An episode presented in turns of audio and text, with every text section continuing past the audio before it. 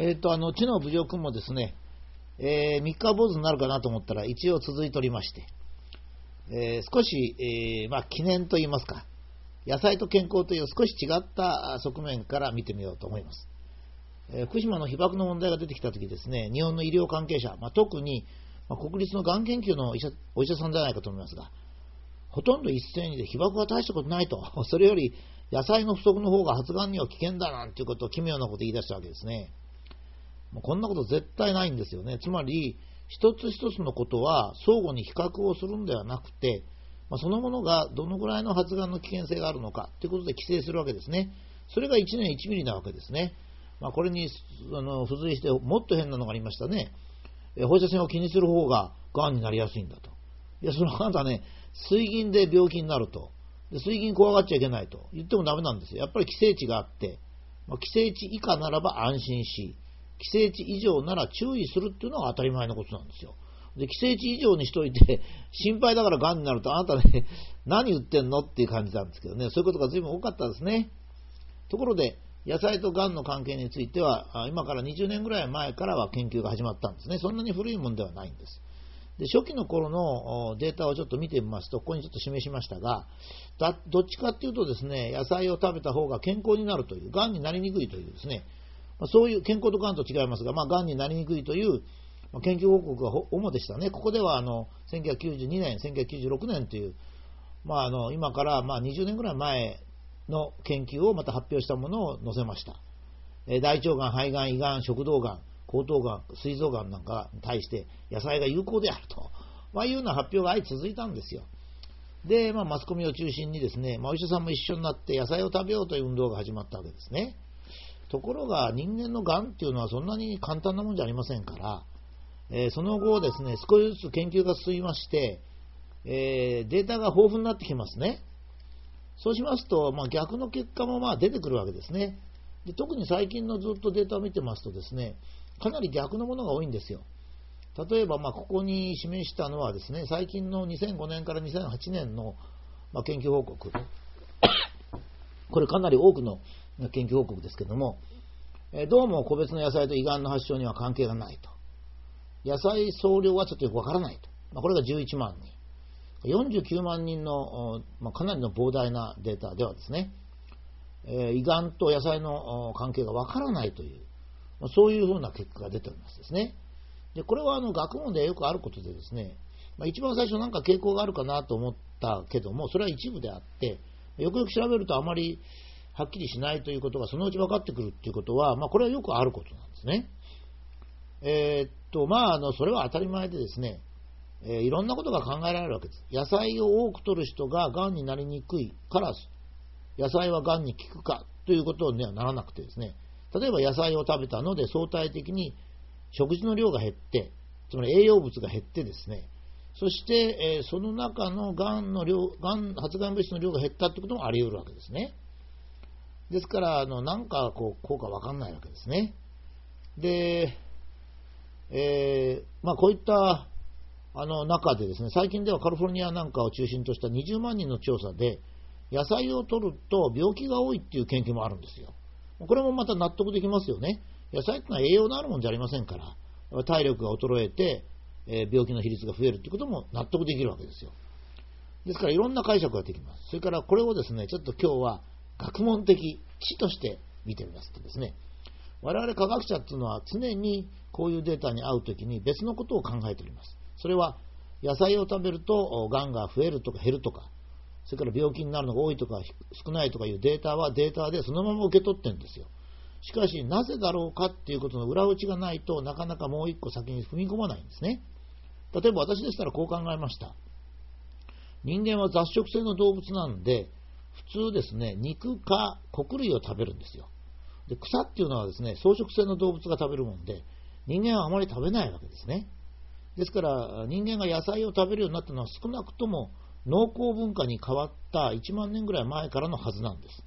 特に日本の歴史を調べますと、今から1000年、もしくは500年前から、まあ、野菜を栽培して食べるようになりました。それまではですね、野菜に類したものっていうと、米とか麦とか芋、豆、りんごのようにですね、実ですね、種というか、そういったものをですね、食べてきたわけです。それでもう一つの問題はですね、今までの多くの研究は動物というのは遺伝子がどの時点で決まるか、体の防御系がどの時点で決まるかというと、大体数万年じゃないかと言われているわけですね。その中で最も適当な防御系になっているということなので、例えば、日本人が500年前から葉物野菜を食べ始めたわけですが、それが環境にいいということになるとですね、これまでの学問の結論とは違うんですよ。で、どっちが正しいか分かりません。え、500年前の野菜でもすぐ遺伝子が変わるっていうとか、防御系が変わるってことありますからね。だから、それはあるんですが、今までの学問によれば、まあ、1万年ぐらい前から続いてるもんでないと、まあ、人間の体にいいということにならないので、えー、野菜が500年前から食べている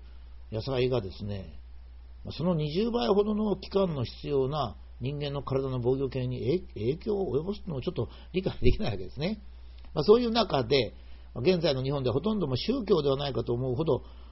野菜主義というか、ベジタブルっていうかですね、野菜は健康にいいっていうのを疑う人はいない感じなんですね。で、それがなぜ問題かってここで言いますと、それが科学とか学問の裏付けがあると錯覚してる人が多いんですよ。これはまあ知の侮辱ですね。つまり、学問とか科学ではないんです。錯覚って言いますか、まあ、思い込みなんですね。思い込みが正しいかもしれませんが、学問的裏付けはないんですね。これはあの私が大学でですね、学生、研究生ですけど、まあ、よく言うのはですね、A を変えれば B がどうなるか、温度を変えたらこの反応はどうなるかとかですね、野菜が食べるの少ないかどうか、健康がどうかとか、がんがどうかって、こういうですね、実験とか整理するときに最もこれ危険なんですよ。というのは、その人が、え、その因子間 A と B の間に関係があると考えてグラフ作りますとね、どんなものでも少し関係があるんです。ですから、本当は全然関係がないものが関係があるような結論になっちゃうんですよ。で、私は学生に A を変えれば B がどうなるかという実験の整理は危険ですよと。なぜかというと、そのあなたが B に対して A が一つの因子として関係があると考えて整理すると、どんなものでも相関性がありますから、間違った結論が得られますよと指摘するわけですね。これは、まあ、大学の初歩の段階で科学者の基礎研究、基礎教育として行うものですね。そういう意味では、現代の社会があまりにもですね、知の初歩的な、まあ、注意というものを無視したものが多い。まあ、それをお医者さんとかですね、科学者、学者の方が言うことが多いんで、私はですね、やっぱりお医者さんや科学者、学者の方はですね、大学時代にそういうことはいけないなと、野菜を食べた人ががんが少ないなんていう、結果が1個だけ出ると、もうそれでですね、野菜は健康にいいとか、がんが抑制されるっていうようなことを言ってはいけないんだと。それは科学でも学問でもないんだと。だから、まあ、信用してですね、野菜の好きな人が信用して野菜食べるのは大いに結構なんですよ。ですからそういうこと言ってるんじゃないんですね。それは科学的裏付けがあるかのごとく言うのがいけないんです。私はいつもこの野菜なんかの話になりますとね、いや、野菜が健康にいいかどうか分かりませんよって、この前もあるテレビで言いましたらね、びっくりされましたね。え？野菜が健康に良くないっていうデータあるんですか？って言うから、いや、分からないんですと。まだあの学問的にはわからないんですが、まあそういうふうにお考えになってもいいかもしれないけど、それは学問ではありませんよと、まあ、こういうふうに言うわけですね。これはっきりしとかないとですね、いろいろ今までありましたね。運動中に水を飲むなと言ったら今度は水を飲めと言うし、えー、ピッチャーは、野球のピッチャーは肩を冷やしちゃいけないったら、この頃アイシングという英語になってじゃんじゃん冷やしてますしね。昔はコレステロールがダメだっつったら、えー、っと、あの、コレステロールには善玉と悪玉があるとかですね。だから昔はもうどんどん日光浴しろっていうのは、この頃はもう日光に当たってもダメだって言ったりですね、ぐるぐる変わってるんですよ。これはですね、要するに学問になってないことをあたかも学問のように言うっていうところに問題があります。これは本当に私の言う知の侮辱なんですね。やっぱり知というのはもう少しきちっと考えて、全体的なことを考え、まあ大学の初歩的な学生に教えるようなことをですね、お医者さんとかね、科学者がやっぱり言ってはいけないと。まあそういうことをですね、野菜について少し知の侮辱との関係でお話をいたしました。